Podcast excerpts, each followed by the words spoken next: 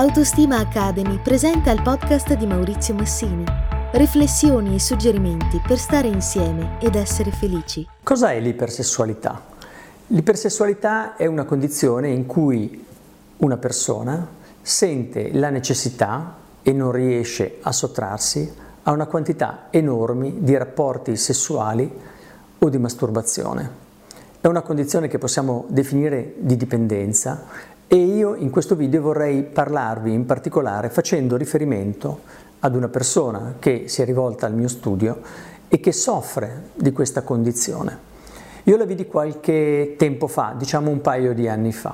Era venuto dicendo che eh, questa condizione gli faceva spendere un sacco di soldi, che si sentiva spinto in maniera eccessiva verso il sesso, che la cosa non gli piaceva, ma alla fine questa persona si era allontanata perché in fondo questa condizione era anche conforme a quello che un po' lui voleva, anche se gli dava della sofferenza.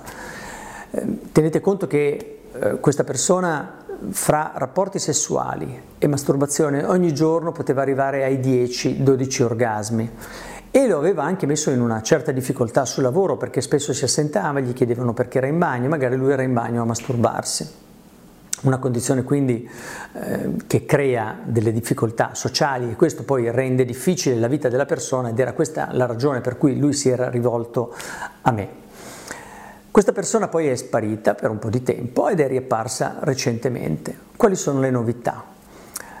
Mi dice sto uscendo da questa condizione non perché in realtà lo volessi così in modo forte, ma perché mi sono reso conto che mi sono forse innamorato di una persona, di una donna in particolare. Abbiamo affrontato questo tema e ho chiesto che cos'è che lo ha riportato da me. In realtà lui dice io in questo momento mi sto trattenendo dall'avere continui rapporti sessuali con altre persone, non frequento più locali di scambio, non vado più con prostitute, non mi masturbo più in continuazione. Però ho incontrato la grande paura della noia e la grande paura di una relazione stabile con una persona, sempre perché ho paura che questa cosa poi non mi soddisfi. Ha provato a fare dei weekend, a stare lontano da casa con questa persona e dice ci sto benissimo, quando ci abbracciamo, quando stiamo insieme, quando facciamo l'amore è meraviglioso, ma quando vado in giro per la città, ad esempio per negozi, o quando usciamo a cena con amici, o quando facciamo qualche cosa di lui lo definisce normale, quello che fanno tutte le persone, io entro in una grande ansia una grande ansia perché non mi diverto, mi annoio, ci sto malissimo. E da questo abbiamo trovato la via, la direzione. Il sesso, per lui, come per le persone che soffrono di questa condizione, spesso è il modo di tenere sotto controllo l'ansia. Recentemente era lontano di Milano e mi ha raccontato di eh, aver pensato cosa ci faccio qua. Potevo essere a Milano, andare a cercare sesso come ho sempre fatto e abbassare questo livello terribile di ansia che lo ha portato tra l'altro dal medico e ad assumere dei farmaci. Che cosa si può fare? Questa è una condizione che richiede un trattamento quasi da dipendenza, direi. Le dipendenze vanno trattate sia nello studio ma anche eh, nei gruppi.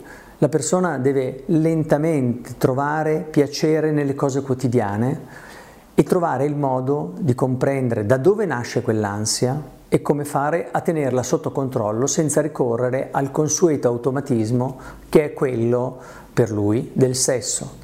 Tenete conto che molte delle dipendenze servono a quello. Alla fine quando una persona mangia in maniera eccessiva finisce spesso per mangiare quando è in difficoltà emotiva. Una difficoltà emotiva lo porta a compensare, a ritrovare un certo equilibrio mangiando.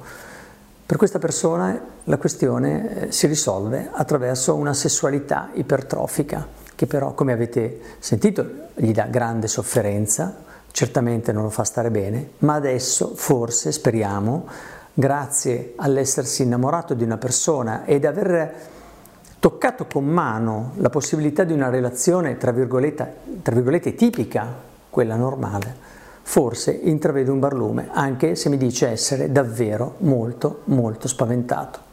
Vi ringrazio e vi saluto. Se trovi interessanti gli argomenti trattati su questo podcast, ti ricordo che puoi approfondire andando sul sito www.autostima.academy.